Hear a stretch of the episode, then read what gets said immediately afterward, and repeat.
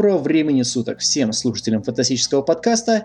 И в нашем очередном выпуске мы хотим оглянуться на один из главных кино- и телепроектов последних двух лет. Это, безусловно, четвертая фаза киновселенной Марвел, а именно ее сериальное воплощение, потому что это первый этап в этой франшизе, когда телесериалы попытались вплести в общее повествование вместе с другими киноглавами этой франшизы. С нами сегодня авторы «Мира фантастики» Артем Дубровский. Это я, всем привет. Никита Волкович. Доброго времени суток. И я, Илья Глазков.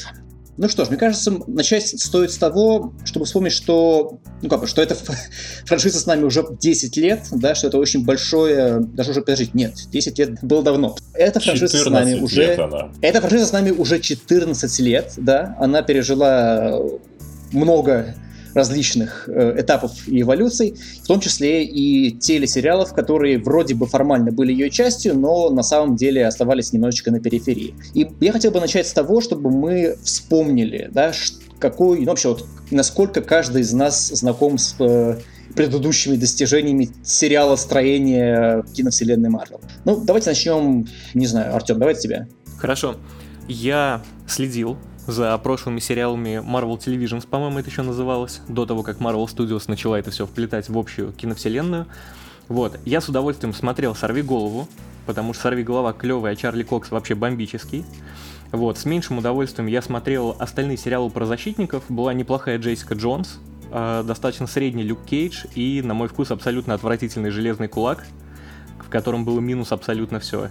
Ну и плюс-минус средние защитники.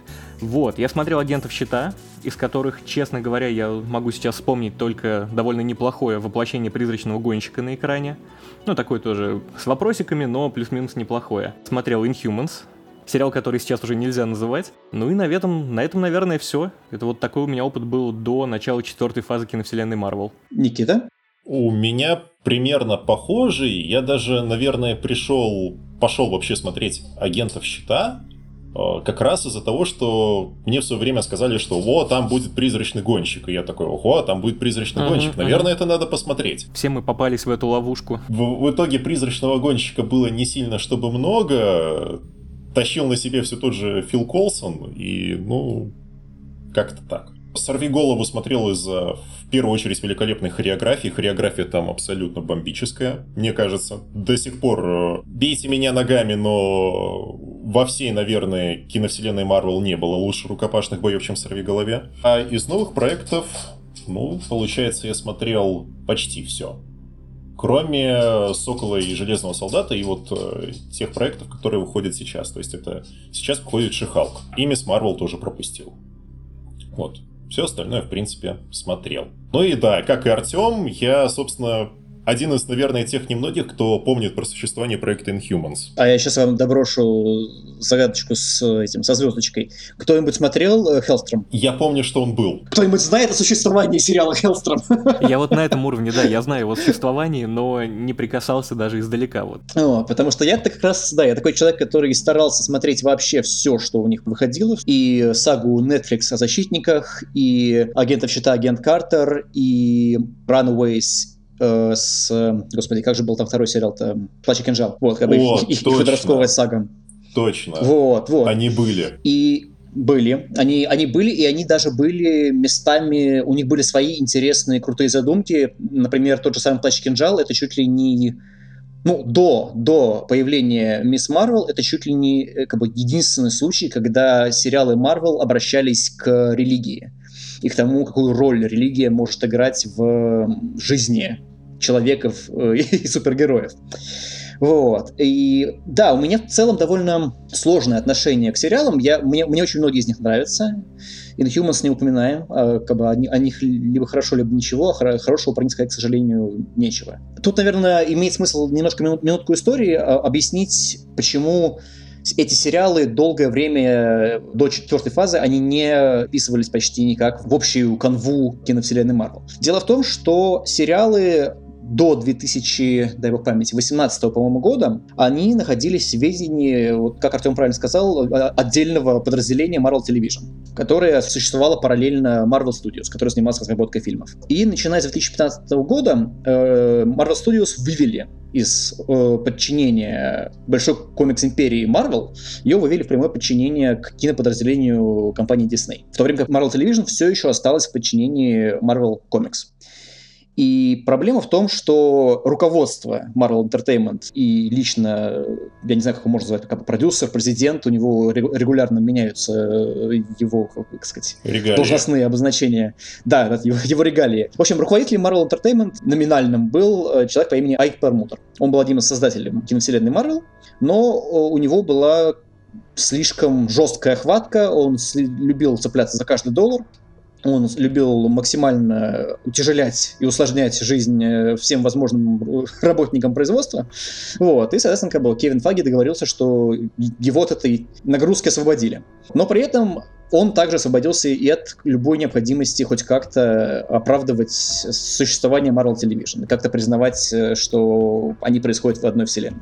Поэтому действительно, как бы 4 года продолжалась такая ситуация, что фильмы абсолютно игнорировали сериалы. Сериалы, с одной стороны, как мне кажется, возможно, вы сейчас со мной поспорите, но мне кажется, что это давало сериалам той, как бы вот, предыдущей эпохи большую творческую свободу. О чем, кстати, говорили даже авторы того же агента Щита, что в первые три сезона, когда они еще более-менее признавались официальной частью вот, канона фильмов, они должны были постоянно оглядываться на то, что делают фильмы, они должны были постоянно считаться с тем, что делает Файги, и это очень сильно ограничивало их творческие возможности. Э, начиная с то ли с четвертого, то ли с пятого сезона, им развязали руки и сказали, ребят, творите абсолютно все, что хотите, просто вот несколько персонажей вы не трогайте, чтобы не создавать параллельные версии того, что мы хотим сделать в своих фильмах. И все.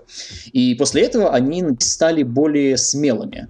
То есть там начался сюжет да, с, кибернетической реальностью, начался сюжет с путешествиями во времени, с параллельными уничтожениями Земли и попытками предотвратить апокалипсис. То есть там, там начались реально очень сложные, высоко, как называется, high stakes, как вот высокие ставки у сюжета появились, чего, в принципе, раньше не было. Вот. И это, мне кажется, действительно пошло им, пошло им на пользу. Так, позволишь сейчас 5 копеек э, вставить, пока я вперед, не, вперед, не забыл, касательно агента щита. Слушай, ну, насколько я понимаю, из всех вот этих вот телевизионных проектов, именно агенты щита как-то ближе к финалу по крайней мере, на уровне слухов проскакивали новости, что будут хотя бы пытаться подружить с киновселенной Марвел, хотя бы там на каком-то самом самом таком поверхностном, что ли, уровне, вплоть до того, что финал сериала должен был совпадать со щелчком Таноса. И, типа, именно так должны были вот свести персонажей и сказать, что вот, да, они в киновселенной. Насколько ну, я ты помню, смотрел? Насколько я помню, это не было реализовано но как минимум такие разговоры были, что да, у них будет свой щелчок Танос. Нет, там, по-моему, в финале пятого сезона упоминается Танос, и как бы там вроде бы как их, их интрига подвязана на то, что другие инопланетяне, которые хотят остановить Таноса, они, соответственно, приехали на Землю, вот, чтобы так или иначе предотвратить э, вот, его при прибытие.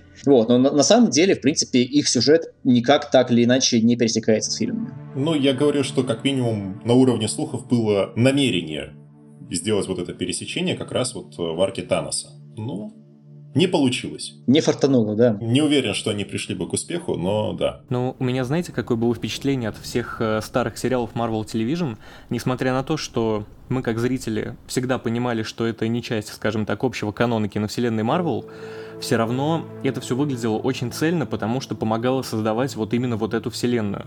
Потому что все сериалы, ну мы сейчас не берем, допустим, агентов щита, которые все масштабнее становились к финалу, а почти все сериалы Marvel старые, они были такими достаточно локальными историями. И мы знали, что вот из этих локальных историй собирается вот эта вот большая живая вселенная. То есть мы знаем, что в Гарлеме сейчас тусит Люк Кейдж и помогает бороться с преступностью, в то время как Мстители там где-то бьют Альтрона, например. Мы знали, что в адской кухне Мэтт Мёрдок э, тоже вершит правосудие какими-то своими методами. И это было прикольно, потому что ты мог не оглядываться на фильмы, но понимать все равно, что, очевидно, очень много привязок к этой киновселенной. И меня, в принципе, в тот период времени, когда я это все смотрел, меня не смущало то, что это не является официальной частью киновселенной. Мой зрительский мозг как бы это сам додумывал для себя и получал получалась такая единая цельная картинка. Но были ли они эти привязки? Вот в чем штука. То есть я из вот всей Netflix саги я могу вспомнить вот единственную очевидную привязку. Это то, что они постоянно поминают атаку на Нью-Йорк э, из, ну, как бы, из первых «Мстителей». Да, этого было прям много. Это, это единственное событие, на которое они ссылаются регулярно, и которое вроде бы как формально влияет на их развитие. То есть там как бы есть отдельная сюжетная арка в Джессике Джонс про как бы, вот, простых людей, которые столкнулись с супергероями и теперь их ненавидят. Ну, потому что это, мне кажется, было в целом, в целом во всей вот этой сериальной вселенной и в киновселенной какое-то единственное такое действительно масштабное событие, которое реально могло, не знаю, вот, нашел правильную параллель. Вторжение Читаури и нападение на Нью-Йорк это было примерно как 9.11 только mm-hmm. в киновселенной Марвел. Uh-huh. И поэтому, ну, да, даже по масштабу просто, не знаю, это как если бы у нас в фильме показали, что вот в наших защитниках представьте, что было бы нападение на Москву. И, естественно, если бы, не знаю, была бы у нас своя киновселенная, мы бы все к этому отсылались. Просто потому, что это событие вот такого масштаба, что его ну, невозможно игнорировать. А все остальные истории тех же Мстителей, если мы сейчас так, оглянемся назад, они ж вообще непонятно где проходили. Там какая-то вымышленная страна, еще одна вымышленная страна, вообще космос. И это невозможно привязать. А атака Читаури, да, поэтому ее и упоминают. Нет, есть одно событие, которое попытались интегрировать агенты щита, и, в принципе, у них это получилось, и оно было важно, и оно... Там, кстати, оно было гораздо более важное, чем вообще в, в киновселенной, как ни странно. Это Заковийские соглашения когда, как бы, по сути, всех супер людей их объявили регистрируйтесь или вы находитесь вне закона. И как бы в агентах считает, действительно дало сюжет э, всему третьему и четвертому сезонам. А в фильмах это, по сути, ну, оно после конкретного фильма э, «Первый мститель. Противостояние», да, у нас вот так ну, перевели. Короче, третий, третий сольник Капитана Америки. После этого как будто бы все сдулось, и про это благополучно все забыли. Такое ощущение, что противостояние и Соковийские соглашения в принципе были нужны как повод, чтобы э, был вот этот фан-сервис Капитан Америка и Железный Человек бьют друг другу морды.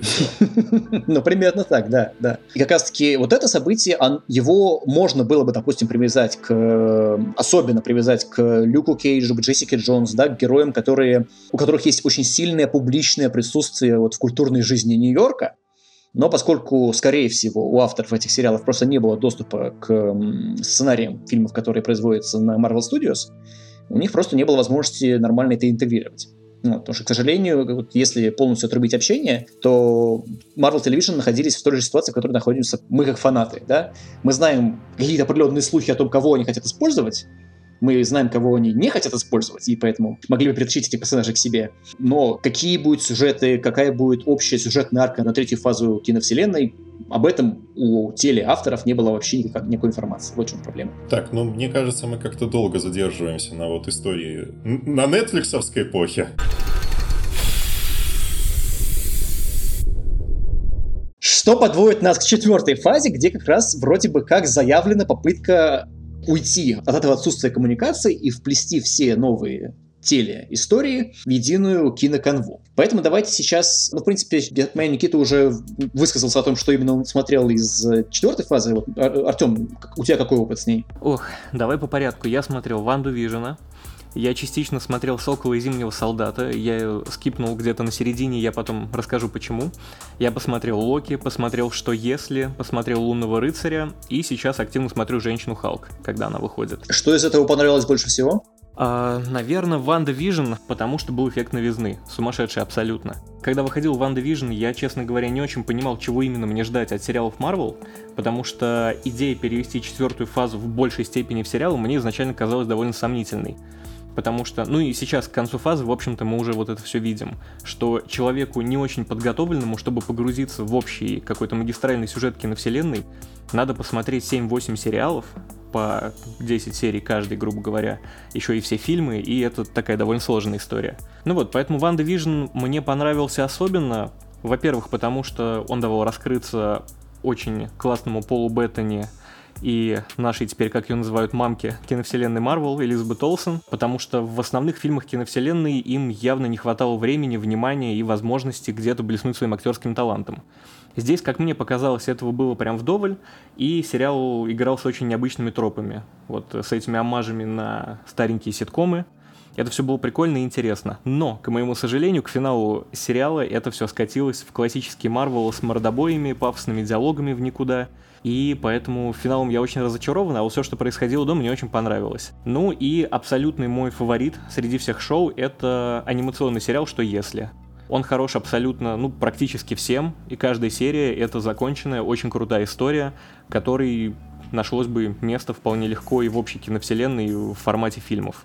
Прям очень нетривиальные, неплохие сюжеты. Кстати, да, вот сейчас э, ты правильно сказал про вплетение. Это ж, я правильно понимаю, что один, а, как минимум сюжет одной из короткометражек про Доктора Стрэнджа как раз, его попытались плести в, да, уже в полнометражку. Да, да, да. И, кстати, это одна из лучших короткометражек этого цикла. Она мне прям очень понравилась. Она и стильная, и классно исполненная, и, в принципе, мне и история там рассказанная больше всех понравилась этого цикла. И, кстати, вопрос сразу же. Вот тебе, как человеку, смотревшему, я так понимаю, вообще или все, или почти все. Я не смотрел до сих пор Доктора Стрэнджа. Сюжет WandaVision как-то на него влияет или нет? Он влияет, и скажу честно, мне просмотр Ванды Вижена, который мне понравился, довольно сильно испортил просмотр второго Доктора Стрэнджа. Э, может быть, это было дело именно в моих ожиданиях, но я получил вообще не то, что хотел увидеть, совсем не ту историю. И то, как раскрыли Ванду как персонажа, на мой взгляд, получилось очень странным и сомнительным, потому что ты видишь определенный путь на протяжении сериала, каким героем она становится в финале, и ее образ, скажем так, немножко извращают в Докторе Стрэнджа и делают, э, даже не знаю, как сказать, все очень в лоб, в общем, там происходит, и на мой вкус э, сериал хороший, фильм из этого получился не очень хороший. Лучше бы это развели на две отдельные сюжетные ветки, никак не связанные друг с другом. Но это вот опять же мое личное мнение. Я, наверное, чуть-чуть как бы поподробнее. Я, в принципе, в целом согласен с тем, что ты говоришь, что это действительно как бы Ванда в Стрэндже и Ванда в WandaVision — это две разные героини. Просто потому, что у них разные задачи в произведениях, да, потому что все-таки в Докторе Стрэндже это главная злодейка, и поэтому она как бы должна злодействовать. У нее должна быть как бы четкая, простая мотивация, без особой... Вот э, то, о чем вы сейчас говорили, на тему того, что Нужно ли смотреть в WandaVision, допустим, вот все эти 9 серий, чтобы понять магистральный курс вселенной, чтобы понять, допустим, новый фильм? это скорее мешает. Вот в чем штука. Что, э, по сути, важный кусок предыстории Доктора Стрэнджа остается за кадром. Он происходит где-то между WandaVision ом и началом Доктора Стрэнджа, когда, знаешь, вот вроде как осознавшая свои силы Ванда открывает вот эту зловещую книгу Даркхолд, и эта книга ее извращает. Весь этот процесс, он нам не показан. Весь этот процесс, он остается где-то за кадром. Мы его ретроспективно понимаем только по ходу самого Доктора Стрэнджа, потому что Стрэндж делает, в общем то же самое, что за кадром делала Ванда. Сейчас, извините, мы уходим в спойлеры. Да, мне кажется, не страшно. Это тут я такой странный не посмотрел, а все интересующиеся посмотрели. Да, ну да, да, я да. думаю, тут, тут можно. наверное, важно Важно сказать, что действительно у нас э, подкаст сейчас будет довольно спойлерный, потому что действительно большая часть того, о чем мы говорили, вышла либо несколько месяцев назад, либо уже вот от года и дальше. Поэтому мы постараемся, наверное, все-таки держаться аккуратно, да, не, не, не вдаваться в большие подробности того, кто умер, кто уничтожил мир, а кто его не уничтожил. Ага, значит, кто-то умер, понятно. Ага, значит, какая-то из мультивселенных была уничтожена. Какая-то, да, некоторые из них. Что мне понравилось в Докторе Стрэнджа втором, у меня есть определенные проблемы, и я вижу, что первую половину этого фильма очень часто и очень активно переписывали по ходу разработки, потому что, ну, мы еще к этой теме вернемся, но я просто поставлю здесь галочку, что, говоря о четвертой фазе, мы не можем не говорить о том, что ее производство и релиз, на них очень сильно повлияла пандемия коронавируса. Мы к этому еще вернемся, но э, тут проблема в том, что Стрэндж из-за пандемии его отложили. И фильм, который изначально должен был выйти до Человека-паука, он вышел после Человека-паука. И, соответственно, как бы это повлияло на то, что им пришлось переписывать, по сути, весь первый акт. Просто вот, заявлять персонажей по-новому, с новыми условиями, в новых критериях. Да, а что мне понравилось в Докторе Стрэнджа, это то, что мы понимаем злодейку через эволюцию главного героя что Стрэндж по ходу фильма косячит примерно как бы, в тех же местах, в которых до него косячила Ванда. Ну вот, и он, в принципе, сталкивается с теми же самыми соблазнами, с теми же самыми как бы, моральными компромиссами. То, соответственно, как бы вся драматическая интрига фильма, она держится на том, удастся ли ему самому не стать злодеем. С того, как ты рассказываешь, получается, что «Доктор Стрэндж» — это фильм про Ванду. Вот честно. Я, я сейчас не предвзято, так ты рассказываешь, получается фильм про Ванду. Стивен Стрэндж, как бы в его основной версии, и Ванда, да, это как бы две стороны одной медали. Оба сильных колдуна с огромным потенциалом, который может потенциально уничтожить всю Вселенную. Просто один использует этот потенциал для спасения Вселенной, другой для реализации своей собственной мечты о том, чтобы быть вместе со своими детьми. И как бы вот конфликт, он строится именно на, на, на этом. Мне кажется, им в фильме дано примерно равное значение. Но, возвращаясь к сериалам, я все-таки повторю эту мысль, что для восприятия этого сюжета не обязательно смотреть «WandaVision». Что вроде бы как фильм продолжает события сериала, но при этом его все равно стараются делать э, достаточно самостоятельным, чтобы воспринимать... То есть вся мотивация Ванды, она заложена внутри Доктора Стрэнджа. Если вы до этого смотрели WandaVision, вы сможете немножечко как бы достроить ее в лицах, в, в понимании. Сюжет будет более глубоким, но, в принципе, фильм вполне можно воспринимать самостоятельно. Ну, я, наверное, да, соглашусь, но это приводит нас к вопросу о том, что есть люди, например, погруженные, как мы. Я вот э, смотрю все фильмы киновселенной Марвел с выхода Железного Человека, Невероятного Халка с Эдвардом Нортоном, вот это вот все. Для меня это уже, как сказать, я смотрю по инерции, потому что я это начал, мне хочется это когда-нибудь закончить или передать моим внукам, чтобы они досмотрели за меня, может быть. Вот это все. И поэтому я за этим всем слежу, но есть же люди, которые смотрят только фильмы, и я думаю, что не уделяют внимания сериалам. И для них будет довольно большим вопросом, почему в «Мстителе», например, финал Ванда у нас один персонаж, а во втором «Докторе Стрэнджа» мы видим абсолютно другую героиню, точнее антигероиню или прям открыто злодейку, не знаю, как ее позиционировать, которая очень сильно изменилась и в характере, и в мотивации, и, очевидно, был очень большой пробел между тем, какой она была и какой стала. Можно, конечно, быстренько прочитать в интернете и понять, что там с ней произошло, посмотреть какие-то флешбеки, которые есть в фильме, но мне кажется, это начисто убивает э, понимание героини и делает его еще более плоским, и ее саму. И поэтому вот такая двоякая, да, история, что, с одной стороны, это нужно смотреть, чтобы действительно понимать и видеть полную картину, с другой стороны, действительно можно пропустить, и для глобального понимания сюжета, наверное, ты ничего не потеряешь. Но, как мне кажется, и с той, и с другой стороны мы, как зрители, проигрываем, потому что чего-то нам не додают. Вот до последнего предложения, кстати, ты фактически сказал то же самое, что говорил Кевин Файги, про то, что можно смотреть только фильмы, можно смотреть только сериалы, но для более глубокого понимания лучше смотреть и то, и то. Ты сейчас буквально ага. пересказал Кевина Файги. Вот до последнего предложения, где ты сказал про то, что зрителю от этого только хуже. Слушай, мне честно кажется, кажется, что у Кевина Файги э, риторика немножко другая. У него вот это предложение выведет к тому, что ну лучше смотрите и то, и то, потому что это принесет нам больше бабла. Вот. Мне кажется, там вот такими методами руководствуются ребята, особенно вот чем больше сериалов выходит, тем ощущение, что все ближе к этому. Наверное, даже, пожалуй, соглашусь, но да, это чуть позже будем. Это как, как раз, ага, когда ага. речь зайдет про, Хоу, про Хоукая, мне кажется. Вот тут я прям это, разойдусь. Я в целом, наверное, да, я согласен с тем, что, естественно, Дисней заинтересован в том, чтобы мы смотрели все, но при этом, я думаю, там сидят достаточно здравые люди, чтобы понимать, что значительная часть аудитории не смотрела и не будет смотреть все. И именно поэтому, собственно, они всегда, начиная как бы, с первой фазы и продолжая по сей день, они вкладывались в... Ну, то есть, как бы, чтобы каждый новый каждая новая франшиза внутри киновселенной Марвел, она была в каком-то своем жанре с каким-то своим стандартным э, набором участников. Да, у нас есть технотриллер «Железный человек». У нас есть, значит, вот космическая фэнтези Тора. Те, кому нравится это, будут смотреть только Тора. Те, кому нравится Том Хиддлстон, будут смотреть Тора. Если, ну, как, и сейчас они будут смотреть Локи. И, будут, и они могут спокойно игнорировать все остальное. Потому что сюжетная арка Тора, она будет более-менее понятно развиваться на протяжении всех историй с его участием. И для ее понимания им совершенно не нужно смотреть, э, не знаю, там, Человека-муравья.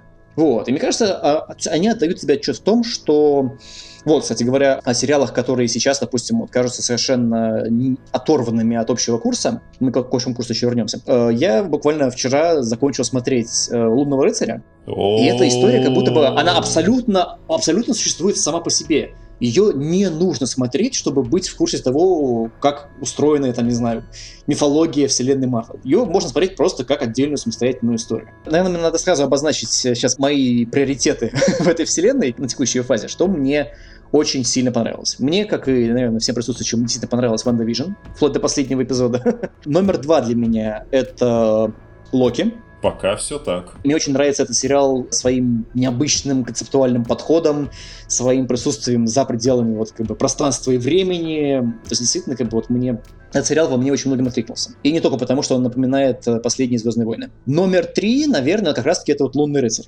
Потому что там весь сериал для меня держится на вот этом вот двойном тройном перформансе Оскара Айзека и на том, что... Ну, как бы я, я немножко шутил на тему того, что это то, чем должен был быть перезапуск э, «Мумии». все то, с чем провалилась «Мумия» 2017 года, «Лунный рыцарь» сделал правильно.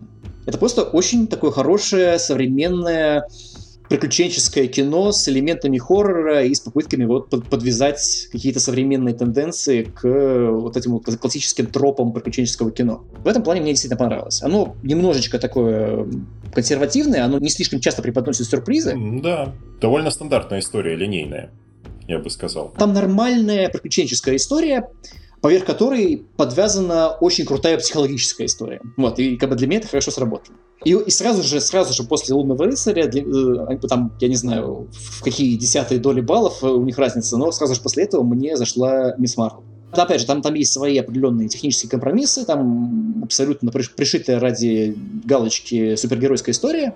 Там весь сериал держится на вайбах. Вот на истории взросления, на прогулках по районам, да, сначала районам Нью-Джерси, потом районам э, Пакистана, на погружении в мир главной героини и ее родных, ее друзей и людей, которые населяют этот мир. То есть именно в плане вайбов, именно в плане ярких цветов, ярких впечатлений. На ярких... колорите, короче, держится. На колорите, да, да, да, да, да. Позволишь сразу вклинюсь, потому что ты вот и говоря про Лунного рыцаря, и про Мисс Марвел, ты фактически мою проблему в отношениях со всей современной сериальной вот этой сериальной фазой, скажем так, ты ее обозначил.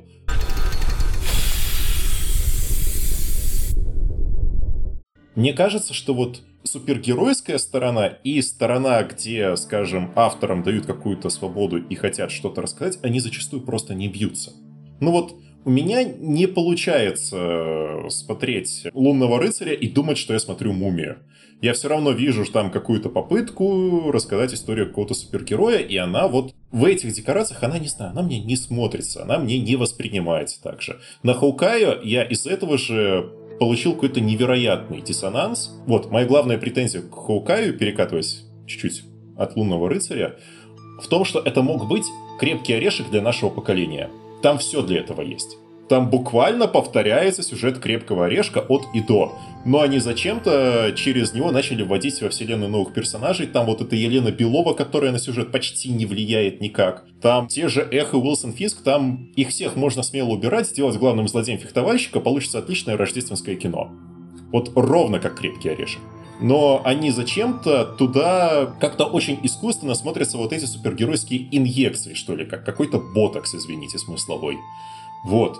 И с этим у меня проблема со всей четвертой фазой киновселенной, и поэтому же мне нравится Локи.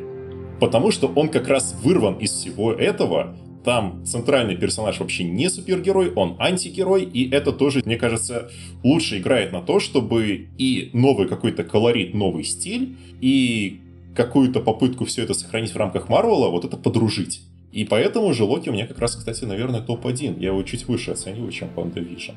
Но это только такое мое ощущение от всей четвертой фазы. Как раз вот на примере Мисс Марвел и Лунного Рыцаря видно лучше всего. Хотим колорит и хотим, ну, вот именно новый какой-то стиль, новую историю, новую подачу, и хотим ввести нового супергероя, и зачастую это просто, ну, не дружится оно между собой. Вот ну, хоть убей. Я вот хочу с тобой согласиться и сказать даже больше. Во всех сериалах киновселенной Марвел, которые мне понравились, я себе отдавал отчет в том, что если выбросить из этого сериала супергеройские корни, я, в общем-то, ничего от этого не потеряю. Интерес у меня не спадет. Если WandaVision будет не про Ванду и Вижена, а про каких-то других персонажей, обладающих некими способностями, мне все еще будет интересно смотреть за их химией. Если Локи будет не про брата Тора, а про какого-то абстрактного космического путешественника в вакууме, мне все равно будет интересно на его приключения смотреть. То же самое с Мисс Марвел, которая хоть и довольно сильно привязана к киновселенной, но будь она фанаткой, например, не Капитана Марвела, а какого-нибудь надуманного супергероя тоже в вакууме, был бы классный сериал. И то же самое сейчас происходит с Женщиной Халк потому что это отдельно от остальной киновселенной, это очень прикольный комедийный ситком про очень обаятельную героиню. И если, в общем-то, даже не делать ее сестрой Халка, то это будет все еще очень прикольный сериал. Именно поэтому сериалы, которые мне понравились, на мой вкус хорошие, потому что их можно отделить от киновселенной, и мы, ну, глобально не очень много потеряем. С другой стороны, ты прав, инъекции супергероики вынуждены, потому что, ну, мы все понимаем, что эти сериалы выполняют еще роль конкретной функции — связывать все это вместе, продвигать персонажей в большие фильмы, потому что, очевидно, героев становится все больше, и не под каждого можно выделить э, значимый хронометраж полнометражного кино. И поэтому нам потихонечку-потихонечку продвигают наиболее симпатичных персонажей, чтобы они в будущем заменили, видимо, кого-то из центрального ансамбля. И, к сожалению, с этим мы ничего поделать не сможем, так и будет продолжаться, я думаю. Ну, мне кажется, тут важно обозначить, что от центрального ансамбля не очень много-то и осталось. Да, да. да, как бы в этом плане Мстители финала очень неплохо зачистили доску. А сейчас кто из крупных якорей остался-то вот из таких значимых? Тор и Стрэндж. Только Тор и Доктор Стрэндж? Да. Э, Кевин Файги опять же в каком-то интервью говорил, что теперь Доктор Стрэндж это наш новый якорь всей киновселенной.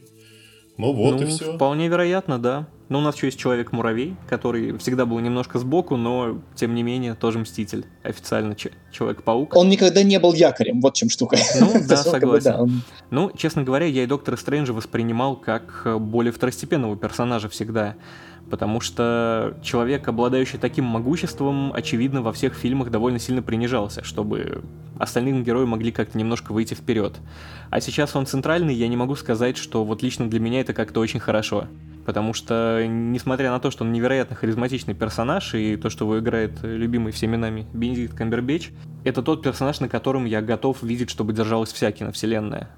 То есть нового Роберта Дауни-младшего пока не случилось и я не уверен, что случится в дальнейшем. А я могу объяснить, кстати, почему не случилось. Давай. Потому что все-таки он как раз полностью копирует вот этот путь Роберта Дауни-младшего, он копирует путь Железного Человека от и до. То есть, посмотрите, даже чисто как-то сюжетно получается, что первый Доктор Стрэндж и первый Железный Человек их можно поставить рядышком, и они ведь, ну, по сути, будут копировать друг друга. Даже вот э, там же буквально весь конфликт один и тот же, что возможности главного героя как-то ограничиваются, и он, чтобы перерасти свое вот это ограничение или спасти себя, или хотя бы вернуться в норму, он приобретает суперспособности и дальше уже от этого пляшет. Я пока не смотрел э, Доктора Стрэнджа 2, но у меня есть ощущение, что там, в принципе, все то же самое и будет. Он будет точно так же как-то перекликаться сюжетом второго Железного Человека. И мне кажется, зритель просто это понимает, и второй раз по тем же рельсам пройти уже не получится. На самом деле, по моим ощущениям, Доктор Стрэндж 2 перекликается скорее с э, Эрой Альтрона. То есть, действительно, как бы обладающие властью люди пытаются спасти мир, или, по крайней мере, как бы там исправить в мире то, что их не устраивает. Ну вот, а естественно, все, все, все становится только хуже. Эра Альтрона — это самый бесполезный team-up вообще в супергероике. Самый бесполезный. Я с этим мог бы поспорить, но вместо этого я лучше скажу про то, что историю про Альтрона очень-очень-очень хорошо реализовали в сериале «Что если?». Да. Потому что там, вот, как бы, там, там полная реабилитация Альтрона. Да, произошла реабилитация.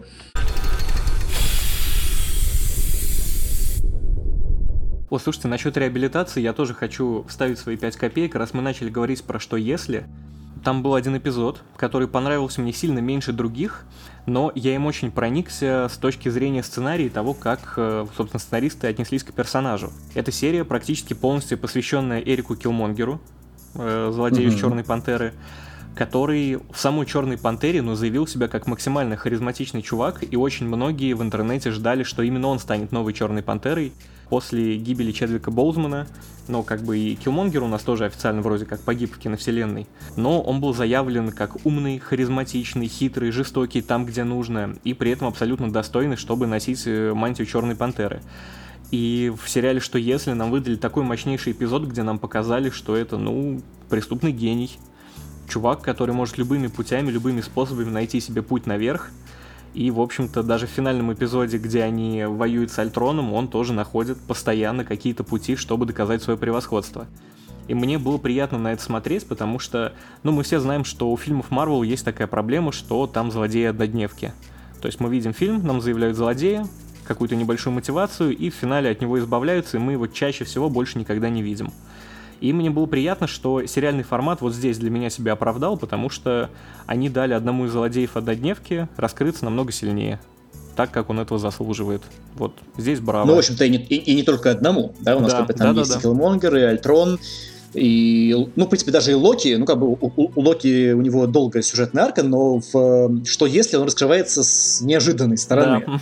В этом плане не, я знаю, что не всем нравится вот этот комедийный эпизод, где Тор устраивает э, вечеринку века на Земле, Но это полностью переворачивает всю динамику отношений между Тором, Локи, ну, как бы и всеми остальными персонажами из, из их сюжета, из их франшизы. Чудесный эпизод, что им не нравится. Не, ну потому что он недостаточно серьезный, он, как бы, Тор показан слишком сильным дураком, это они еще не видели четвертый фильм. Слушайте, мне кажется, что эпизод на самом деле абсолютно великолепный, потому что он показывает саму суть сериала «Что если?». Мы видим, кеми наши герои могли бы стать, если бы с ними не произошли вот эти ключевые для их жизни обстоятельства. И вспомнив первый фильм про Тора, мы помним, что Тор, ну, в общем-то, он придурок. Он э, не сильно высокого ума и очень высокой самооценки персонаж, который, ну, был не то чтобы очень достоин поначалу своего молотом Йольнира. И что если мы видим, что если бы его жизнь не сложилась определенным образом, он бы остался таким придурком до самого конца, даже обладая этой невероятной силой. И это говорит нам о том, что все, что происходило в киновселенной, щелчок, и не только Таноса, и обычного человека, имеет определенное значение. И, по-моему, это как раз круто, это добавляет вот какого-то объема всей вселенной, потому что мы видим, что если убрать из переменной хотя бы одного героя, наш центральный персонаж э, будет совсем другим к финалу. В общем, второй сезон «Что если» мы очень-очень ждем.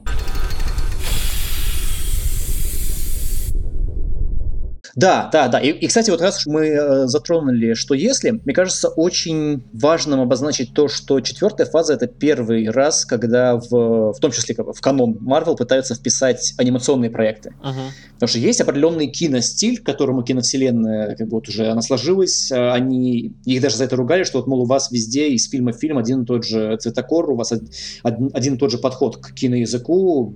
Ребят, для разнообразия. Вот, пожалуйста, у нас есть первый выход в анимацию, который был был успешным. И сейчас, э, после этого, на основании успеха, что если выпустят отдельный мини-сериал про Мар... Не, кстати, не мини-сериал, по-моему, даже на несколько сезонов заявлен. Э, Marvel Zombies. И э, сейчас вышла в, в августе серия микрокороткометражек про малыша Грута которые сделаны в фотореалистичном стиле, но это все равно анимация. Не связанная, в принципе, с сюжетом, но все равно раскрывающая персонажа, который нам знаком. И мне кажется, как раз вот четвертая фаза, она в этом плане более склонна к формальным экспериментам. Не все из них э, работают на 100%, но мне в целом нравится то, что после э, «Мстителей. Финала» многие комментаторы говорили о том, что, ну, дескать, вот франшиза себя изжила, долго она уже не протянет, надо что-то менять. И как будто бы я вот в том числе и через телеформат, телеформат с его большей свободой, с э, возможностью обкатывать какие-то более экстремальные, формальные интересные решения, он дает им для этого пространство, чтобы больше экспериментировать и выходить на новый язык. В этом плане мне хотелось бы вернуться как раз к э, «Лунному рыцарю», потому что он мне визуально э, и по атмосфере очень сильно напомнил в том числе то, что выходило по гиде Netflix. Что там вот ранние эпизоды, с э, их акцентом на повседневную жизнь, на хоррор, на какие-то тайные заговоры, которые плетутся в темных уголках Лондона. Это очень похоже, в общем-то, вот, ну, вот мне по стилю напомнило это первые сезоны «Совей головы». Это, это буквально так, и мне на самом деле первые сезоны «Лунного рыцаря» очень-очень-очень сильно нравятся. Но чем дальше оно развивается, тем меньше оно мне нравится. А первая серия, они действительно хороши. И на самом деле мне очень свежей показалась сама идея того, что экшен до последнего не показан. Угу. Вот то, то, что было в первых сериях, где вроде бы произошло какое-то рубилово, ты видишь, что там у мужика условно нож из глаза торчит. А почему мне не показали, как он нож в глаз втыкает? Что, что произошло? Где экшен? И мы просто видим вот этого истеричного Оскара Айзека, который отыгрывает на все деньги, и при этом это все равно цепляет, это все равно круто, и это все равно хочется этого больше. А потом, не знаю, вот... Э, это вот, кстати, та часть, которая супергероическая, она ведь больше все-таки отсылает к э, реальным комиксам про лунного рыцаря. А дальше начинается вот эта вот мумия. И она, наверное, не сильно все-таки бьется с тем, что было в начале. Особенно с... Э, вот, я понял даже, в принципе, что мне не очень нравится с Лунным Рыцарем. Мне не нравится, что эти две личности начали находить общий язык. Мне кажется, у них до последнего должны были быть терки. А вот чем дальше, тем больше они там этим контролем перекидываются, там, когда нужно было что-то расшифровать, надпись на этом на саркофаге, когда вот этот персонаж, который морской пехотинец контроль отдал над телом. Марк. Да. Оно было, во-первых, уже как-то не в духе персонажа, во-вторых, как-то оно уже, не знаю, уже более мило, детски, беззубо и наивно смотрелось. Вот если бы Артур уперся и сказал бы «нет, ни за что», и делайте как хотите, но я останусь, вот тогда это было бы интересно смотреть и дальше. И следить именно за противостоянием, которое постоянно бы нарастало, и ставки бы росли постоянно. Так, ну, в какой-то момент стало скучно. Но это мое мнение. Да, я бы, наверное, с собой поспорил, потому что для меня это история а, как раз-таки о людях, как, ну, как бы, с одной стороны, вот этот вот задрот Стивен, он учится возвращать себе контроль над жизнью, а с другой стороны, вот этот вот замкнутый Марк, э, который всю жизнь бежал от ответственности и от контакта с другими людьми, а, Марк он учится пускать свою господи, жизнь других. простите. Марк Спектор. Да, Артур да, это главный злодей. Да, Да, да. все, господи, какой я дурак. Да, извините, извините, я, я дурачок. И поэтому, как бы, вот для меня их примирение ближе к финалу, оно было вполне себе, ну, как бы, хорошо заготовленным и, и обоснованным. Особенно учитывая появление персонажа, которого мы, наверное, не знаю, можем, не можем сейчас назвать. Ну, мы же со спойлерами рассказываем, поэтому... Ну да, что, Ну, что, да, там, да, что да. там есть некто третий. Что есть еще, да, третья личность, с которой, видимо, по ходу второго сезона они уже как бы вместе будут воевать. Да, и, и, и которая действительно страшная, кстати. Ну, если вдуматься, это социопат. Да-да, и, и нюанс в том, что третья ли- личность живет в выше собственном теле.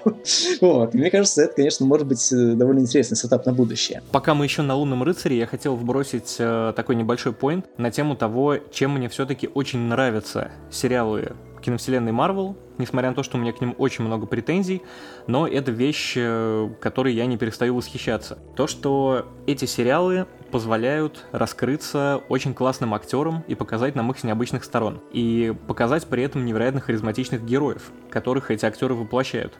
А Начиная с «Лунного рыцаря», где мы видим блестящего абсолютно Оскара Айзека в двух своих ипостасях, причем если смотреть э, на английском с субтитрами или без субтитров, у кого какое знание английского, с его этим супер комичным британским акцентом, ну, он божественный абсолютно. То есть, э, если закрыть глаза и слушать чисто вот на слух, ты по голосу будешь действительно думать, что два разных актера абсолютно перед тобой. Да, вот, это это что касается «Лунного рыцаря». И такое во многих сериалах. Если мы говорим про WandaVision, ну, здесь я уже говорил, у нас есть Пол Беттани, есть Элизабет Олсен, а к ним еще прибавляется, по-моему, Кэтрин Хан зовут эту девушку, которая играет Агату Харкнес, которая уже, мы знаем, влилась дальше в киновселенную, и про нее еще И что-то получила будет. свой проект, да. Да, да, да, да. А в Локи, скажу честно, Том Хиддлстон меня не впечатлил абсолютно в этот раз, но у нас Там есть... бенефис Оуэна Уилсона. Да, да, да, да. У нас есть блестящий Оуэн Уилсон и девушка, которая играет Сильвию, скажем так, женскую версию Локи, тоже невероятно классная, обаятельная девушка, у которой с Локи очень классная химия. Если мы Но говорим при про... этом не все ждали именно такую женскую версию Локи. Я прям помню, что хотели какую-то более, скажем, привлекательную Более похожую даму. на Локи. Да, и бо- и более похожую на Локи. Как-то менее, что ли, побитую жизнью. Вот, а она прям пристает такой уже замученной и, и повидавшей виды дамой. Слушайте, ну, мы здесь, если чуть углубляться в конспирологические теории, как мне кажется, это не Локи, это не женская версия Локи, это совсем другой персонаж Марвел, и, как мне кажется, так и окажется в дальнейшем. Но вернемся к этому разговору, когда выйдет второй сезон. Я больше чем уверен, что это не женская версия Локи, и именно поэтому у нее такой характер, отличающийся от того Локи, которого мы знаем. Кстати, пока мы от Локи далеко не ушли, вопрос. Никому не показалось, что подозрительно визуальный стиль Локи перекликается с видеоигрой Control? Ну, что-то есть. Но здесь и про сериал «Разделение» можно сказать, что что-то есть от контрола определенно в дизайне. Мне кажется, это в целом, ну, как бы тренд на вот этот вот э, Брутализм. ретро-брутализм, да, что человечество не придумало ничего более страшного, чем офисное помещение с нависающим Мгм, потолком. И без окон. Это главный этом. кошмар на- как бы, нашей жизни. Вот, поэтому сейчас как бы к этому вернулись, да, вот э, некоторое время, там, условно, лет э, пять назад в моде были 80-е, сейчас эта мода уже немножко уходит. Сейчас пытаются уйти, как бы, сейчас пытаются найти какие-то новые возможные интересные стили. А Вот, сейчас мы уже по например, 90-м ретро-брутализм. ностальгируем, кстати. Не замечаете, как мы все больше к 90-м начинаем отсылаться? Ну, это так, это уже тема Нет, для ну уже и Марвел к ним отсылается, да? Как бы вот Капитан Марвел в данном случае это прям чистая ностальгия по 90-м. По музыке 90-х, по вот этим вот видео, видеокассетным салонам из 90-х. Так что как бы у Марвел в этом плане очень хорошая чуйка. Они понимают, что востребовано в текущих условиях. Мы уже упомянули то, что действительно старая гвардия Мстителей, она немножко отваливается, ну, те, те из них, кто остались. И приходит новое поколение, в котором как будто бы нету э, Роберта Дауни-младшего, и вот моя теория в том, что Роберт Дауни-младший им особенно сейчас и не нужен. Потому что это была очень как бы яркая, влиятельная личность, которая Марвел была отчасти франшизой Роберта Дауни-младшего, за пределами которой он, по сути, даже особо не появлялся. И каждый фильм с его участием, э, он сразу привлекал дополнительных зрителей. На этом плане, кстати, вот третий сольник Капитана Америки, ну, он был немножечко саботирован, наверное. Потому что э, действительно, как бы, Железный Человек перетянул э, на себя большую часть зрительского внимания. Ну, почему? Мне кажется, симпатии. на это и был расчет, особенно с вот этими всеми трендами, Тим Iron Man, Тим, Тим Кэптон, это, мне кажется, не, не, мне они, кажется, они, это был они, очень, они очень хорошо это развили в рекламной кампании, но при этом долгое время не было гарантии, что Железный Человек вернется в этом фильме. Вот. И там контракт был не заключен, потому что, в принципе, Дауни младший, он свой контракт отработал с вторыми Мстителями. Вот. И он потребовал для третьего Капитана Америка потребовал очень сильную прибавку к зарплате. И сейчас, э, мне кажется, они пытаются создать какую-то такую... Они, они пытаются найти новых, новые лица. И в этом плане мне очень нравится вот это вот новое, молодое, прям совсем-совсем молодое поколение, которое они сейчас заявляют. В частности, это Иман Вилани в «Мисс Марвел». Угу. Это, я боюсь неправильно произнести ее испанское имя, девочка, которая играет Америку Чавес во втором «Докторе Стрэнджа». Ну, это, естественно, э, Елена Белова, великая Флоренс Пью. Флоренс Пью великая. Вот, и в частности в Хукае, Кабот, новая итерация Хукая — это Кейт Бишоп в исполнении Хелли Стэнфилд. Вот, это только начало, мне кажется, формирования. В принципе, уже по ростеру мы видим, что это они, они потихонечку нас подводят к команде э, юных мстителей. И даже как бы отдельно отголоски этой темы мы видели в маленьких ролях. Ну, как бы это, во-первых, дети Ванды. Викон и скорость? Ну да, да. Я, я пытался вспомнить их. Билли, Билли и Томми, да? По-моему, да. Я плохо помню имена персонажей, как вы могли уже понять. И в том числе в этом в Соколе и Зимнем солдате прям буквально на пару сцен мелькнул маленький черный паренек, который как бы, вот, э, вроде как должен с течением времени войти в часть этой команды.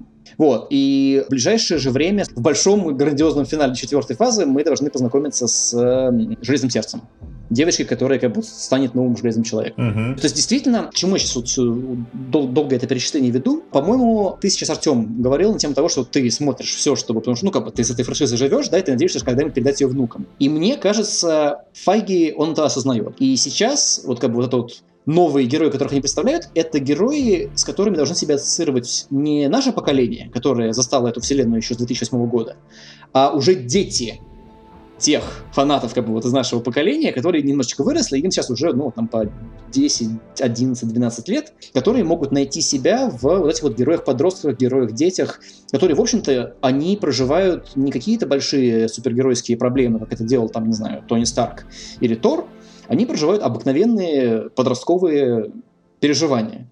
Да, как договориться с мамой, как э, найти новых друзей, как перестать бояться вселенной и поверить в свои собственные силы. Как потверкать на работе. Нет, это уже для нас. Это уже для уставших 30-летних, которые приходят в офис и надеются найти там красивую чернокожую женщину с огромной, понимаете, и потом с ней потанцевать. Ну это да, это для, для красного словца было сказано, к слову, об ассоциировании себя с теми или иными персонажами. Ну, кстати, понимаешь, мне не нравится, как, когда вот новых персонажей вводят, как будто принижая, что ли, заслуги старых. Ну вот, э, опять же, возвращаясь, к, а, возвращаясь к моему любимому Хоукаю, любимому в кавычках. Все дороги ведут к Хоукаю. Да, ну мы же мы ж сказали, что мы будем к нему перекатываться потихоньку. Да? Мне не нравится, насколько персонажа Хейли Стэнфилд, э, она же Кейт Бишоп, показали, как будто она чуть ли не во всем лучше, и в конце вот этот демонстративный жест э, с передачей, что вот теперь ты новый Хоука, и я все на покой ухожу. Мне казалось это не вытекающим из событий сериала. Вот просто не вытекающим. Я понимаю, зачем э, конкретно Клинта Бартона сделали глухим. Ну, то есть, э, опять же, показать, что он уходит на покой. Но... Ну, плюс это все-таки отсылка к оригиналу. Да. Но я говорю конкретно сейчас в рамках сериала, потому что если мы начнем отсылаться к э, комиксам, то все-таки фехтовальщик-злодей, а не просто странный мужик, который везде ходит со шпагой. Или это рапира? А, шпага и рапира это одно и то же. И даже на этом фоне как будто Кейт Бишоп, ну не знаю, проигрывала что ли даже вот с таким вот, не знаю, с гандикапом, с, с того, что я уже старый, глухой и слишком, и слишком для этого дерьма выпал из обоймы, не тянет на его фоне Кейт Бишоп. Не знаю, может не хватает той самой харизмы, может я просто сам уже настолько прикипел к Клинту Бартону. Но она не сотворила ничего настолько же супергеройского в этом сериале, чтобы я видел ее, вот она новый Мститель. И, кстати, Можно ли сказать, что по прошествии Мисс Марвел, что она достаточно героиня, чтобы быть новым Мстителем? Величайший защитник Земли.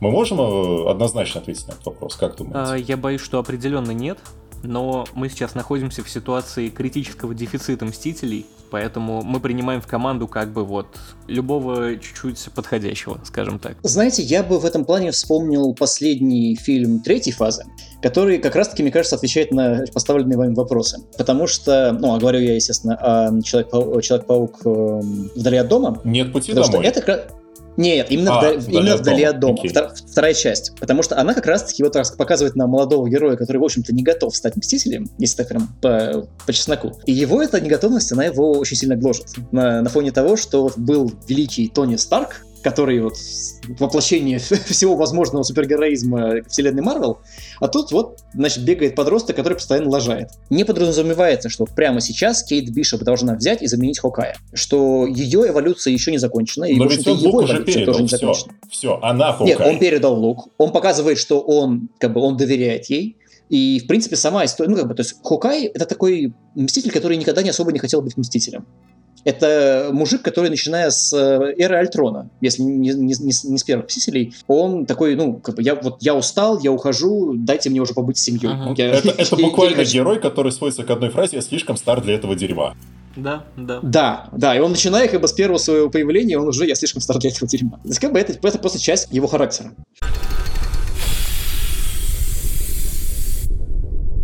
Здесь, наверное, мы уже можем перейти к финальному блоку, потому что у нас в том числе время подходит. Мне бы хотелось обсудить, как, на ваш взгляд, формируется вообще. Вот мы сейчас подошли к финалу четвертой фазы. Вот буквально сейчас остался один, один фильм. И два спецвыпуска. Один хэллоуинский, другой рождественский. Я для себя вижу идею четвертой фазы в том, чтобы представить новых героев. Да? Они еще не оперились, они еще не стали полноценными мстителями, им еще предстоит определенный путь, но мы впервые знакомимся с ними, мы впервые видим вот на маленьких этих участках, да, то есть мы видим, допустим, вот историю Мисс Марвел.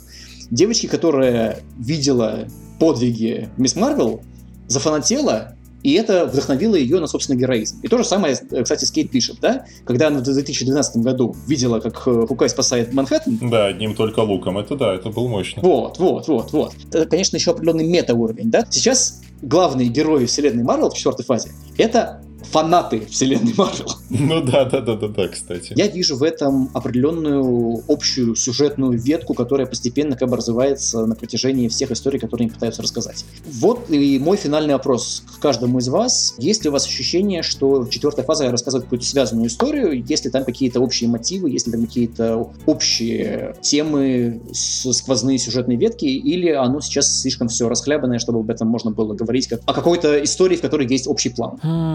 Ну что ж, как сказать, если смотреть на четвертую фазу киновселенной Марвел с точки зрения исключительно эмоциональной, то мне она, конечно, кажется провальной. На фоне того, как было ровненько и стройненько до этого, и какие эмоции я получал.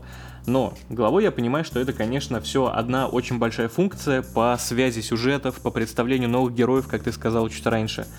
Вот. И в этом плане она, конечно, определенно удалась, потому что мы получили очень много обаятельных, харизматичных героев, которым мы уже успели подпривыкнуть за хронометраж 10 серий, и когда их начнут потихоньку вставлять в большие фильмы, как это будет, например, э, в фильме Marvels, собственно, про Капитана Марвел, Мисс Марвел и Монику Рамбо, то есть э, мы уже будем знать, кто такая Иман Вилани, чем она отличилась в своем собственном сериале, и нам будет приятно ее увидеть, она будет своей, она будет родной потому что, в общем-то, команда Мстителей для нас была вот такими своими чуваками, к которым мы привыкли и с которыми нам было приятно и комфортно вместе. В этом плане, мне кажется, что четвертая фаза удалась, но во всем остальном она мне все еще кажется достаточно провальной, и главная, наверное, претензия у меня к тому, что распыляясь на сериалы, есть такое ощущение, что и фильмы стали сильно хуже. То есть э, у меня ощущение, что они как-то... Типа есть у них какой-то один очень большой ресурс, который они пытались поделить между сериалами и фильмами, и получилось, что немножко не хватило и там, и там. Потому что фильмы, которые выходили в этом году, Человек-паук, опять же, последний, он считается прошлой фазой ведь фильм? Нет, нет, нет, он он, это, уже, это, это уже четвертая фаза. Но он как будто и делался на старых мощностях и на старом запале еще. Вот да, то есть он очень сильно отличается от того же Тора, от того же Доктора Стрэнджа, ну и, соответственно, от всех сериалов, поэтому впечатления своеобразные. Он и по ощущениям ближе к Мстителю финал. на да, самом-то деле. Да, он мощный, сильный, там есть неплохая драма и много-много фан-сервиса, который мы, конечно, все так любим.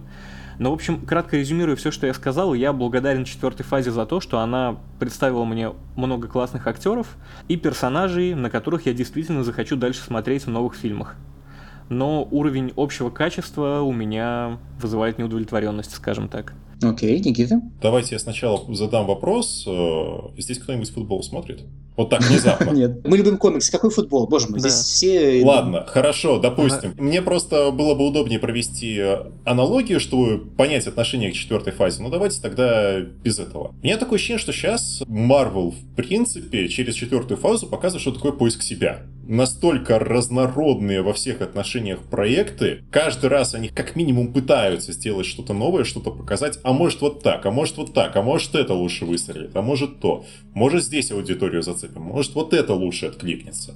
Такое ощущение, что это все как удочки, которые заброшены в разные части водоема, чтобы посмотреть, где лучше клюет, и куда в следующий раз уже можно наживки побольше жирной насыпать, чтобы улов был побогаче.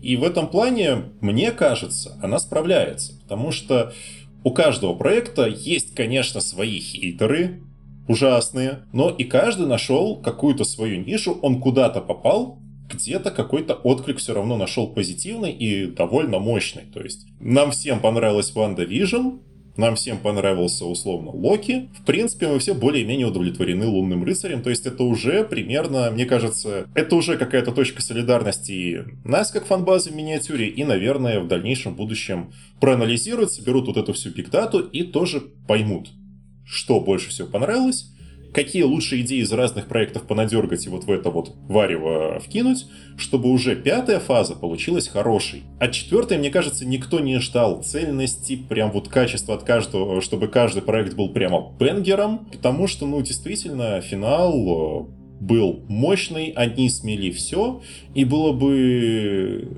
мне кажется, наивно ждать, что вот сейчас придут новые персонажи, и они сходу будут классными. Потому что уже нет той системы. Система какая-то новая. Какая она, мы пока не понимаем. И пока вот этой новой системы в принципе нет, это как раз ответ на, на вопрос, видим ли мы какую-то цельную единую сюжетную линию. Нет, я, я лично ее не вижу. Пока нет вот этой цельной системы, и спрашивать в целом по впечатлению четвертой фазы, мне кажется, рано. Вот с пятой, мне кажется, уже будут вопросы, почему вот мы вам, аудитория, своим доверием дали сколько? Три года на то, чтобы вы себя искали, да? Три года к тому моменту будет, как пятая фаза начнется. Два, два. Нет, ну смотри, сейчас как бы вот э, четвертую фазу уложили в два года, Пятую, по-моему, пытаются уложить в один. И потом сразу на шестую перескочить? И потом сразу перескочить на шестую, да. Да, то есть они, по-моему, то ли шестую, то ли пятую они пытаются уложить в один год. То есть как бы будет два, два и один, по-моему, вот такая будет угу. система. В любом случае, сейчас я просто скорее э, апеллирую к тому, что тут, мне кажется, сам зритель должен решать, готов он дать время там Marvel, Disney на вот эти новые поиски, обретение какой-то новой идентичности, нового лица, или он прямо сейчас готов лететь там во все комментарии на все форумы и разматывать. И мне кажется, обе позиции имеют право на существование. Я для себя в голове решил, что нафиг скипаем, что-то мне понравилось, что-то мне не понравилось, пятую вот эту фазу мы уже будем смотреть вдумчиво и с э, интересом, и с э, уже каким-то придирчивостью, наверное, даже. Чтобы понять, вынесли ли они что-то из вот этого вот сумбура, которым стала фаза 4. Возвращаясь к э, зароненной ранее идее о том, что на восприятие и на продакшн четвертой фазы сильно повлиял коронавирус, это, мне кажется, сделало ее более сумбурной, чем она изначально планировалась. Потому что это известный, как бы известный факт в том, что, ну, я уже, да, я уже привел пример с тем, что из-за передвижек в графике релизов э, пришлось переписывать Доктора Стрэнджа, прям по ходу съемок. Но это известная история наверное, про то, что чуть ли не каждый из упомянутых нами сериалов э, Marvel, он потерял либо один, либо два эпизода. То есть изначально в WandaVision было заявлено 10 эпизодов, в что если там было заявлено на один эпизод больше, чем они выпустили. Я, к сожалению, не, не помню, сколько. Но вот это потеря. Я не знаю, сколько там была, как бы, это хорошая история. Там была история альтернативная про Тони Старка и Гамору. Может быть, а, там как бы, с, ним, с ним было что-то крутое. Естественно, как бы для меня самый яркий пример вот этих вынужденных производственных компромиссов связан с эм, Мисс Марвел, да? Потому что изначально, когда у них было больше времени и больше бюджета, и это все еще не, не сожрали все эти тут задержки из-за коронавируса и адаптация к новым техникам безопасности, у них вообще-то были очень сильные проработанные наработки от на линию главных злодеев на основной супергеройский сюжет. А потом уже даже они сами в интервью авторы признают, что мы поняли, что все наши задачи мы не сможем реализовать э, так, как мы хотели бы. Просто потому что у нас уже как бы, деньги ушли выделенные, надо от чего-то отказываться. Вот. И мы решили, что как бы эта история нам менее важна, чем вот возможность показать колорит главной героини. И мне кажется, действительно, изначально, если бы вернуться в параллельную какую-нибудь вселенную, где коронавируса не было, и где фильмы четвертой фазы выходили бы на протяжении трех лет, а не двух, и в том порядке, в котором они изначально предполагались, мне кажется, это считывалось бы немножечко лучше. Потому что я уже сейчас, как бы своим задним умом, я вижу какие-то определенные тематические элементы, которые проходят из э, фильма в фильм. Например, это история про то, сколь зыбкая, вот как бы для меня это очень, важный мотив этой фазы, сколь зыбкая грань между героем и злодеем. Да, у нас есть Елена Белова, которую изначально как бы, создавали как злодейского ассасина, а она взяла, самоактуализировалась и решила пойти в герои. У нас есть Вечные, которых создали для того, чтобы, по сути, ну, извините, спойлеры, их создали для того, чтобы проконтролировать уничтожение планеты Земля и рождение нового Celestial. Не все, кстати, не все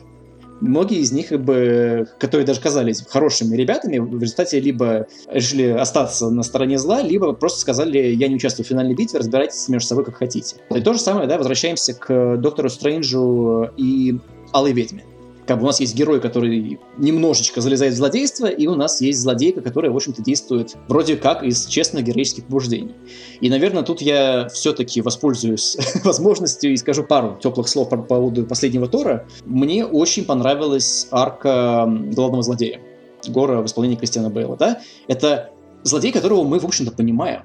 Мы, нам весь фильм показывают, что боги, извините, э, у нас, не знаю, рейтинг 18+, не 18+, но боги.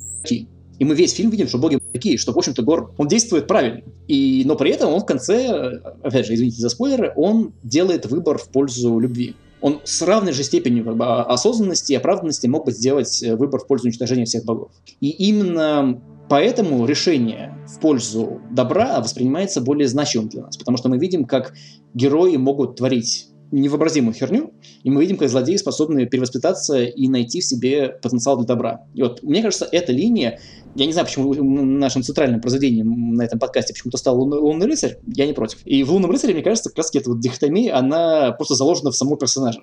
У нас есть э, просто вот мрачный, неудержимый убийца, и у нас есть добрый задрот, который не хочет никого убивать. Вот, и вот эти вот две личности внутри героя постоянно друг с другом цапаются. И, и есть бог, который, по сути-то, ведет себя как... Тоже так, да. Да, чистое зло, но вроде бы с какими-то благими целями. Но, по крайней мере, он э, пытается всех убедить, что действует с благими целями. Вот, вот. То есть, как бы я вижу определенные тематические параллели. Пусть даже там у нас нет конкретно там тессеракта, который проходит из фильма в фильм и ведет нас к какому-то мега-кроссоверу. Этому же посвящена, собственно, что если? он показывает нам альтернативные версии злодеев, которые могли бы стать героями, и героев, которые могли бы стать злодеями.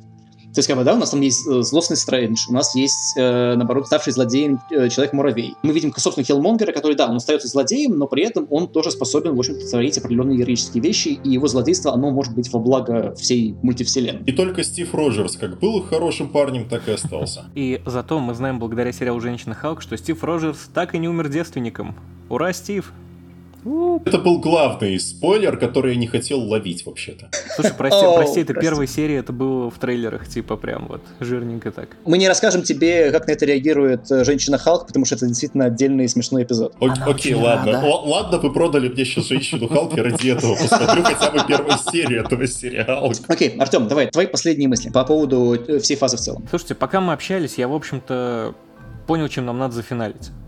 Нам надо зафиналить Давай. тем, что какая бы ни была четвертая фаза, мы все равно ее почти всю посмотрели, сидим, обсуждаем, и, ну, в большинстве своем мы довольны. А это значит, что мы любим Марвел и что мы готовы дать им большой шанс. И, в общем-то, надеемся, что Марвел и все ребята, кто руководит, пишет сценарии, шоуранит сериалы, что они нас не подведут. Поэтому, в общем-то, я надеюсь, и я, и надеюсь, что вы все вместе со мной будем держать кулачки за то, чтобы наше доверие действительно оправдали.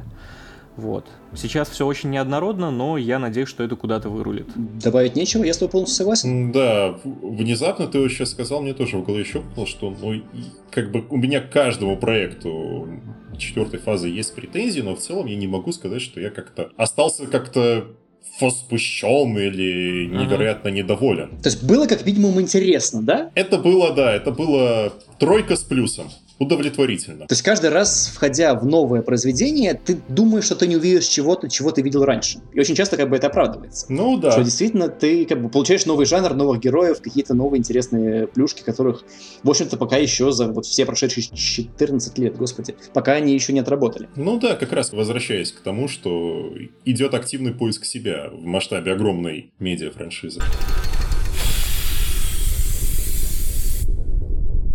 Ну что ж, мне кажется, это очень хороший э, финал нашей четвертой фазы. Спасибо всем, что оставались с нами. Спасибо, что нас слушаете. С нами были э, Никита Волкович. Пока-пока. Артем Дубровский. Пока-пока. И я, Илья Глазков. Оставайтесь с нами и любите фантастику. Мир фантастики.